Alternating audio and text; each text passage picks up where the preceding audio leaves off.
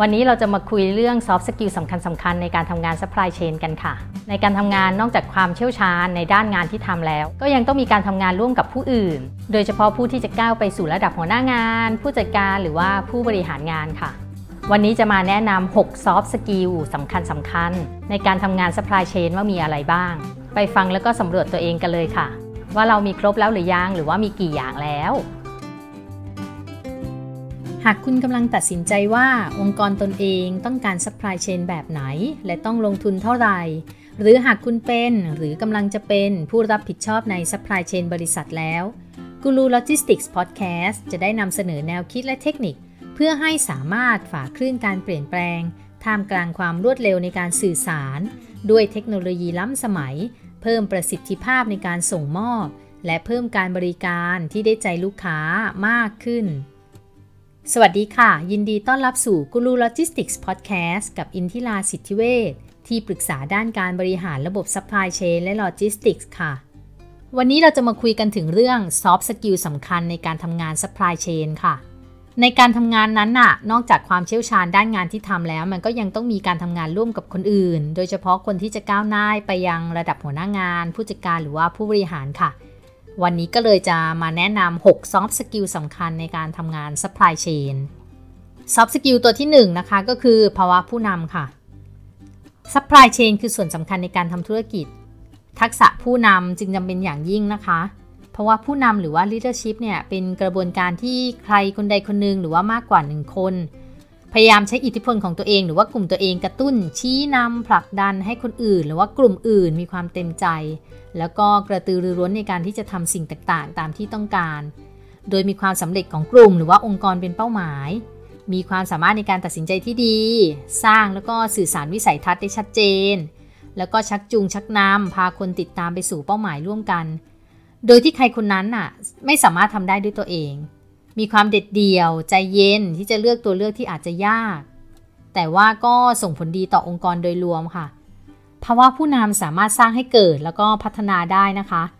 ยิ่งไปกว่านั้นคนที่มีภาวะผู้นำที่ดีอยู่ในตัวแล้วเนี่ยโดยพื้นฐานแล้วก็ยังจะช่วยเพิ่มโอกาสในการก้าวหน้าในอาชีพการงานได้มากกว่าคนอื่นที่ไม่มีภาวะผู้นำคนที่มีภาวะผู้นำก็จะมีลักษณะเด่นๆ ที่เห็นได้ชัดก็คือมีความกล้าคิด กล้านำเสนอ ตั้งใจในการทำงาน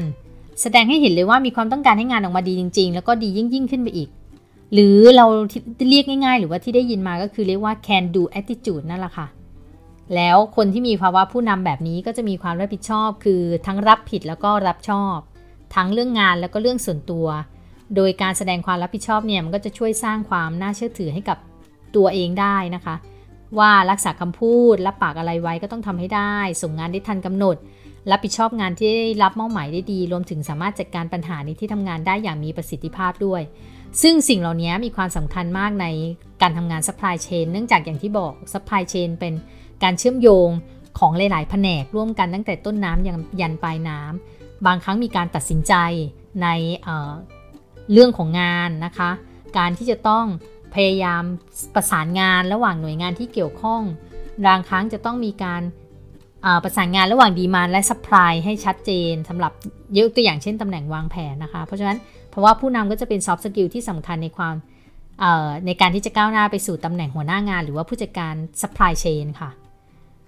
อย่างที่2 soft skill ที่ 2 ก็คือคิดอย่างเป็นระบบค่ะ วิธีการคิดอย่างมีระบบมีเหตุมีผลมันทำให้ผลของการคิด หรือว่าผลของการแก้ปัญหาที่ได้เนี่ยมีความถูกต้องแม่นยำแล้วก็รวดเร็ว การคิดอย่างเป็นระบบมันจะไม่มองแค่จุดไหนจุดหนึ่งนะคะ แต่ว่าจะมองภาพรวมทั้งองค์กรเลย แล้วก็พยายามใช้ความคิดในการแก้ปัญหาที่เกิดขึ้น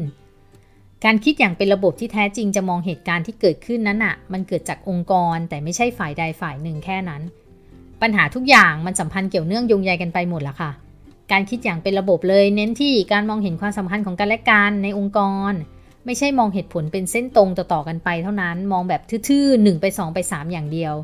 แต่มันต้องมองว่าถ้าทำแบบนั้นแล้วเกิดอะไรขึ้นบ้าง 1 2 3 แล้วถ้าเกิด 1 มันจะมีอะไรต่อจาก 1 ได้ที่ต่อจาก 1 มันจะไปเชื่อมโยงกับ 2 3 ที่ตรงไหน แบบนี้คือการคิดอย่างเป็นระบบค่ะ ต้องมองเห็นกระบวนการเปลี่ยนแปลง ไม่ใช่แค่มองสิ่งต่างๆ ที่เกิดขึ้นเท่านั้น การคิดอย่างเป็นระบบมันมีความสำคัญในหลาย ๆ ด้านนะคะ อย่างช่วยให้เกิดความคิดเพื่อพัฒนาองค์กรในภาพรวมได้ ประสานงานร่วมกับคนอื่น ให้เป็นไปตามกระบวนการสปายเชนได้ดี รวมถึงระบบการบริหารงานภายในองค์กรด้วยค่ะ นอกจากนั้นมันก็ยังช่วยให้สามารถแก้ไขปัญหาข้อขัดแย้งที่จะเกิดขึ้น หรือว่าเกิดขึ้นไปแล้วแล้วต้องตัดสินใจ และก็ช่วยให้สามารถแก้ไขสถานการณ์ต่างๆ ได้ด้วย ตัวอย่างการคิดอย่างเป็นระบบที่ชัดเจน แล้วก็ขั้นเป็นขั้นตอนที่ง่ายที่สุดก็คือ PDCA โมเดลรู้จักใช่ไหมคะ P planning ก็คือการวางแผน D คือ doing ก็คือการปฏิบัติตามแผน C ก็คือ checking ก็คือการตรวจทานแก้ไข A ก็คือ acting ก็คือการปฏิบัติหลังการแก้ไขค่ะ supply chain ส่งผลกระทบซึ่งกันและกันใน flow ของแต่ละหน่วยงาน เพราะฉะนั้นการคิดอย่างมีตรรกกะ แล้วก็เรียงลำดับเป็นระบบเนี่ย ก็เลยเป็น soft skill ที่ขาดไม่ได้ค่ะ soft skill ที่ 3 ก็คือการสื่อสารอย่างมีประสิทธิภาพหนึ่งใน flow สำคัญของ supply chain ก็คือ information flow ค่ะ ก็คือหรือว่าการไหลของข้อมูล ซึ่งมันขับเคลื่อนโดยสมาชิกทุกคนในกระบวนการค่ะ ดังนั้นการพูดคุยกันให้รู้เรื่องแล้วก็ชัดเจนก็เลยมีความสำคัญมาก ในการทำงานนั้นน่ะ การสื่อสารเป็นทักษะที่ใช้เป็นประจำอยู่แล้วไม่ว่าคุณจะอยู่ในบทบาทหัวหน้า ลูกน้อง เพื่อนร่วมงาน หรือเจ้าของธุรกิจก็ตาม หลายครั้งปัญหาทั้งหลายเนี่ยมันเกิดจากความเข้าใจไม่ตรงกันของคนฟังกับคนพูด หรือว่าคนที่ได้ยินเขาว่ามา ยิ่งยุคโซเชียลมีเดียที่มีอิทธิพลมากในตอนนี้นะคะเฟกนิวส์ทั้งหลายเนี่ยยิ่งสร้างความเข้าใจผิด สร้างความแตกแยกสร้างความแตกต่างอย่างเห็นได้ชัด ในที่ทำงานหลาย ๆ องค์กรก็ปรับเปลี่ยนมาใช้การสื่อสารทางไลน์ทางเมล ทางตัวหนังสือมากกว่าการพูดจาต่อหน้า หรือการส่งต่อข้อความจากคนนึงไปถึงหลาย ๆ คน โดยเกิดการเปลี่ยนแปลงข้อความจนข้อมูลจริง ๆ เนี่ยมันไปถึงปลายทางมันไม่ครบถ้วนดังนั้นคุณทำงานด้าน supply chain ถ้ามีทักษะในการสื่อสารที่ดีจะช่วยให้ได้งานตามต้องการมากค่ะ ทำงานได้อย่างราบรื่น รวดเร็ว ส่งผลให้ประสิทธิภาพในการทำงานสูง แล้วก็มีความสุขในการทำงาน คนในองค์กรมีความร่วมมือกัน การขัดแย้งก็น้อยลง ถ้าพนักงงานมีการสื่อสารที่ไม่ตรงประเด็น ไม่ตรงจุดประสงค์ หรือไม่สามารถทำให้ฝ่ายตรงข้ามเนี่ยเข้าใจได้ การทำงานมันก็ยากที่จะบรรลุผลเนาะ หรืออาจทำให้เกิดความผิดพลาดเสียหายต่อธุรกิจได้ค่ะ ดังนั้นก่อนที่จะทำการสื่อสารหรือว่าพูดคุยกับใคร หรือว่าส่งต่ออะไรไปเนี่ยต้องคิดก่อนว่าจะทำยังไงที่จะทำให้อีกฝ่ายหนึ่ง เข้าใจความหมายที่แท้จริงของสิ่งที่เรากำลังต้องการสื่อออกไปค่ะ ประสิทธิภาพในการสื่อสารที่ดีก็คือ คุณโอเค ผมโอเค เราโอเคทุกฝ่าย ในงาน supply chain ข้อมูลที่ครบถ้วน ถูกต้อง แม่นยำ มีความสำคัญที่สุด เพราะส่งผลทั้งดีแล้วก็ไม่ดีต่อการไหลของข้อมูลไปยังกิจกรรมต่างๆ ในองค์กรค่ะการประสานงานระหว่างกิจกรรมโลจิสติกส์ supply chain ให้มีความเชื่อมโยงกัน แล้วก็ไม่ขาดตอนในข้อมูลที่ต้องสื่อสาร อันนี้สำคัญมากเลยนะคะ หัวใจหลักของการสื่อสารเพื่อการประสานงานใน supply chain ขอแนะนำว่ามี 5 ข้อค่ะ ก็คือ เข้าใจ ยอมรับ ร่วมมือ ช่วยเหลือ แล้วก็เกื้อกูลกันและกันค่ะ แค่นี้เองเลย soft skill ที่ 4 คือการเข้าใจและนำข้อมูลมาใช้เป็นค่ะ เพราะกระดูกสันหลังของ supply chain ก็คือ Data ถ้ามีแต่ใช้ไม่เป็นมันก็ไม่ต่างกับเสมียนที่มีหน้าที่แค่บันทึกงานนะคะ สำหรับ supply chain แล้วข้อมูลเนี่ยเป็นพื้นฐานสำคัญในการทำงาน พูดบ่อยมากในพอดแคสต์เกือบหลาย ๆ ตอนเลยล่ะ คือข้อมูลเนี่ยมันเป็นพื้นฐานสำคัญในการทำงานนะเนาะแล้วก็ใช้ในการตัดสินใจในการดำเนินงานขับเคลื่อนกระบวนการ supply chain ข้อมูลมันจะเชื่อมโยงระหว่างกิจกรรมทั้งหมดค่ะ แล้วก็ในทุกกิจกรรมที่เกิดขึ้นของ supply chain เนี่ย ข้อมูลที่ใช้มันต้องมีความถูกต้อง มีความแม่นยำหยิบใช้ได้ในทันทีที่ต้องการ แล้วต้องเป็นข้อมูลที่ครบถ้วนสมบูรณ์ด้วยนะ แต่สิ่งที่ SME แล้วก็ Startup ยังพลาดไปที่เจอบ่อยเวลาเข้าไปให้คำปรึกษา หรือว่ามีคนมาเล่าข้อมูลให้ฟังอะนะคะ ก็คือการมีข้อมูลแต่ไม่เอาข้อมูลไปใช้ประโยชน์ค่ะ ไม่ว่าจะเป็นการเอาข้อมูลการซื้อของลูกค้ามาทำ CRM อ่า Customer Relationship Management ใช่ไหมคะ หรือว่าการบริหารความสัมพันธ์กับลูกค้า การทำโปรโมชั่น การส่งข้อมูลการตลาดที่เกี่ยวข้องกับสินค้าที่ลูกค้าเคยซื้อ คำถามที่ลูกค้าเคยถามเข้ามา มีความเกี่ยวพันกับสินค้าของเราแค่ไหน เอาไปทำข้อมูลการตลาดได้มากแค่ไหน เออหรือว่าถ้าต้องการขายในช่องทางการขายอื่น ๆ ข้อมูลที่อยู่ลูกค้า ข้อมูลคนที่สนใจเข้ามาเชี่ยมเอ่อเข้ามาเยี่ยมชมเว็บไซต์ หรือว่าเพจเราเนี่ย ข้อมูลพวกนี้มันสามารถเอาไปวิเคราะห์เป้าหมายช่องทางการขายได้ค่ะว่า ในช่องทางใหม่ ๆ เนี่ยเราจะได้รายได้มากขึ้นหรือเท่าเดิม ถ้าเป็นในส่วนที่เป็นของทางฝั่งโลจิสติกส์ก็คือคลังและขนส่งนะคะ ก็คือข้อมูลการเติมสต็อกสินค้า ข้อมูลสินค้า dead stock สามารถเอาไปวิเคราะห์ปริมาณที่ควรต้องผลิตออกมา ในแบบที่ตามคำสั่งซื้อหรือว่าจะตามจำนวนผลิตแบบคงที่หรือแบบ batch อะไรก็ได้ค่ะ เป็นต้นเอาล่ะ soft skill สุดท้ายค่ะ ที่สำคัญมากในการทำงานด้าน supply chain นะคะ ก็คือเรื่องของการเข้าใจในกระบวนการทางธุรกิจค่ะ เพราะว่าทุกคนในบริษัทเกี่ยวข้องกับ supply chain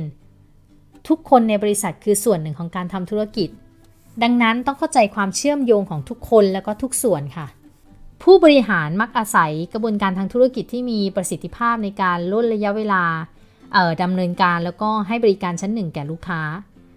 ในทาง supply chain แล้วก็ไม่ต่างกันที่ต้องใช้กระบวนการทางธุรกิจเนี่ยเป็นจุดเริ่มต้น แล้วก็กำหนดเป้าหมายในการปรับปรุงและพัฒนา กระบวนการบริหารจัดการ supply chain และ logistics ค่ะสำหรับ supply chain แล้วกระบวนการทำงานที่สำคัญกับการทำธุรกิจก็คือ operational process นะคะ ซึ่งมันเป็นกระบวนการทำงานที่ประกอบขึ้นเป็นธุรกิจหลัก เช่น การจัดซื้อ การผลิต การโฆษณา การตลาด แล้วก็งานขาย คนที่จะทำงานด้าน supply chain ต้องสามารถเขียนกระบวนการทางธุรกิจ หรือว่า business flow ได้ เขียนออกมาให้ได้ชัดเจนว่าตรงไหนทำอะไร ยังไงแต่ละกิจกรรมด้าน supply chain และ logistics เนี่ย มีความเกี่ยวข้องกันยังไง ที่สำคัญในยุคที่เทคโนโลยีก้าวไกลเลยเนี่ย แล้วก็ต้องอาศัยข้อมูลต่างๆ ก็ทำให้นึกออกได้ว่าแต่ละจุดต้องใช้ข้อมูลอะไรในการเอามาสร้างระบบการบริหารข้อมูล พื่อที่ว่าเวลาต้องปรับปรุงประสิทธิภาพการบริหารจัดการ supply chain และ logistics สามารถมองออกค่ะว่าตรงไหนมีจุดอ่อน หรือว่ามีจุดที่ควรจะพัฒนา หรือว่าให้ธุรกิจมีองค์กรเพื่อให้ธุรกิจองค์กรมีกำไร แล้วก็เติบโตได้อย่างยั่งยืนค่ะ ข้อที่ 6นำเสนอแล้วก็รายงานได้ดีค่ะ คือการนำ Data ที่มีมาส่งต่อ ให้เกิดความเชื่อมโยงใน supply chain ถ้าไม่สามารถเชื่อมโยงกันได้ การไหลต่างๆ ก็คงขาดตอนค่ะ แล้วก็ก่อปัญหาหยุมหยิมจนกลายเป็นปัญหาใหญ่ แล้วก็ส่งผลกับความยั่งยืนมั่นคงในบริษัทด้วย การนำเสนอและรายงานได้ดีก็คือการเอาทักษะการสื่อสาร แล้วก็การใช้ข้อมูลเป็นที่ว่ามาก่อนหน้านี้นะคะ เอามารวมกัน หมายถึงว่าข้อมูลเรามีเยอะ แต่เราต้องรู้ว่าในเวลานั้นๆ หรือว่าการประชุมแต่ละครั้งเนี่ยเขาต้องการรู้อะไรจากข้อมูลที่เรามี เช่น ประชุมกับฝ่ายขายต้องใช้ข้อมูลสต็อกตัวไหนมาคุย เช่น ข้อมูลเอจจิ้งข้อมูลสภาพสินค้าที่ส่งกลับคืน หรือว่าข้อมูลการเลื่อนส่งสินค้าจากลูกค้า ถ้าเป็นประชุมกับผู้บริหาร ข้อมูลพวกนี้ผู้บริหารก็คงไม่สนใจ เพราะว่ามันอาจจะหยุ่มหยิมเกินไป แล้วก็อาจจะไม่มีผลกับบัญชีกำไรขาดทุนมาก จริง ๆ แล้วผู้บริหารน่ะอยากรู้ในส่วนของต้นทุนต่างๆ ที่เกิดขึ้นที่มันมีผลกับกำไรขาดทุน เขาจะมีเงินเหลือไปทำอะไรต่อหรือเปล่าผู้ถือหุ้นบริษัทจะแฮปปี้กับผลประกอบการของบริษัทหรือเปล่า ข้อมูลที่คนทำงานด้าน supply chain และ logistics ต้องนำเสนอ ต้องตอบโจทย์เขาให้ได้ค่ะ ไม่ใช่เอารายงาน KPI ไปพูดนำเสนอในห้องประชุมกับผู้บริหารนะ ส่วนเวลานำเสนอในการประชุมแต่ละอันก็ต่างกันค่ะ หรือรายงานที่ต้องส่งก็ต้องรู้ให้ได้ว่าคนรับรายงานหรือว่าคนฟังในห้องประชุม คือใคร เวลาที่ต้องนำเสนอมีเท่าไหร่ และที่สำคัญที่สุด คือเราต้องการอะไรจากการนำเสนอของเรา แค่รายงานหรือว่าเราต้องการการอนุมัติให้เราไปทำนู่นทำนี่ เคยโพสต์ไว้ในเพจกูรูโลจิสติกส์นานแล้วนะคะว่าการนำเสนอแต่ละครั้งของเราเนี่ยมันต้องพูดจาให้ได้ความค่ะ ไม่เอาแต่ชะม้อยชะไม้ชายตาหาความช่วยเหลือจากคนอื่นเนาะดังนั้นทุกครั้งที่จะเอาอะไรไปนำเสนอในการประชุมหรือว่านำเสนอเจ้านายเนี่ยคุณควรจะตอบคำถามนี้ให้ได้ก่อนว่า คุณจะนำเสนองานหรือโครงการอะไรก็ตามเนี่ยเพื่ออะไรต้องการอะไร แล้วก็อยากได้อะไรจากพวกเขาค่ะ คำตอบของคำถามนั้นนะมันมีแค่ 3 ข้อเท่านั้นละค่ะ ก็คือเรานำเสนอเพื่อให้เขาชม ก็คือคุณมานำเสนอให้เขาชมผลงานคุณอะมาชื่นชมมาชมเชย สิ่งที่คุณทำอะไรลงไปแล้วบริษัทได้ประโยชน์หรือว่าคนอื่นๆ ได้ประโยชน์ หรือว่าเราต้องการนำเสนอเพื่อให้เขาช่วย คือคุณมานำเสนอเพราะว่าอยากให้เขาช่วยคุณให้บรรลุเป้าหมาย อยากได้มือไม้ของคนอื่น มาช่วยคุณทำงาน อยากเอาสมองคนอื่น มาช่วยคิด ในสิ่งที่คุณคิดไม่ได้ หรือว่าคุณทำอะไรไปแล้วมันไม่ใช่อย่างที่คิด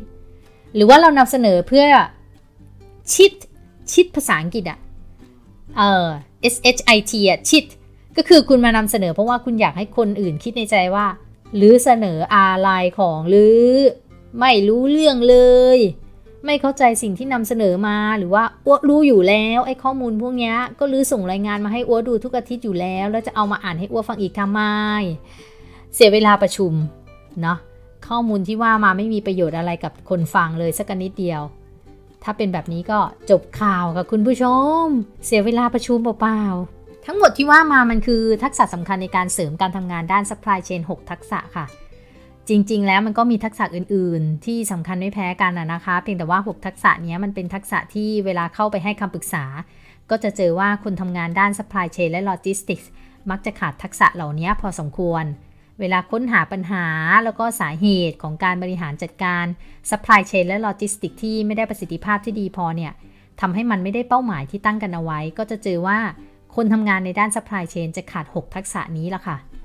ทั้ง 6 ทักษะเนี้ยสามารถเพิ่มเติมให้กับคนทำงานด้านนี้ได้นะคะ ด้วยการอบรมอย่างต่อเนื่อง ต่อเนื่องนะคะ ย้ำมันไม่ใช่แค่ปีละครั้งหรือว่านานๆทีแล้วแต่งบเหลือเงี้ยเพราะทักษะพวกนี้มันต้องใช้การฝึกฝนบ่อยๆ ค่ะ การจัดอบรมแค่ครั้งเดียวตลอดอายุการทำงานในบริษัทเนี่ยไม่ช่วยให้ทักษะพวกนี้เกิดแน่นอนค่ะ การมีที่ปรึกษาเข้าไปช่วยปรับปรุงการบริหารจัดการ supply chain และ logistics มันก็จะมีส่วนในการโค้ชพนักงงานได้ค่ะ โดยที่ปรึกษาด้าน supply chain เองก็ควรต้องมีทักษะการสื่อสารและการนำเสนอที่ดีด้วยนะคะ ไม่ใช่กลายเป็นว่าจ้างเข้ามาแล้ว มันก็เหมือนสุภาษิตไทยที่ว่า เตี้ยอุ้มค่อมค่ะ สำหรับวันนี้กูรูโลจิสติกส์พอดแคสต์กับอินทิราสิทธิเวชต้องไปก่อนค่ะ สามารถติดตามฟังกันได้ทางพอดแคสต์และ YouTube Channel หรือติดตามข่าวสารความรู้เทคนิคอื่น ๆ กันได้ทาง Facebook Fanpage และ Blockdit ค่ะ ทุกช่องทางสามารถค้นหาได้ในชื่อว่ากูรูโลจิสติกส์ค่ะ แล้วพบกันใหม่ในตอนหน้านะคะ สวัสดีค่ะ